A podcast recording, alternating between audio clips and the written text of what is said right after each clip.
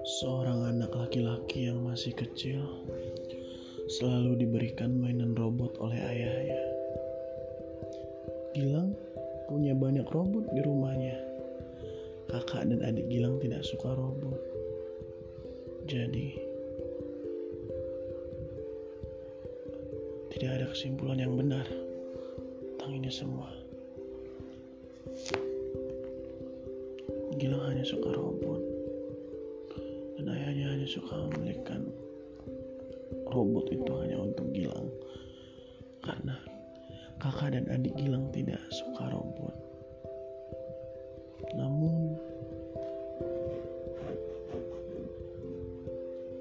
ayah Gilang sudah tiada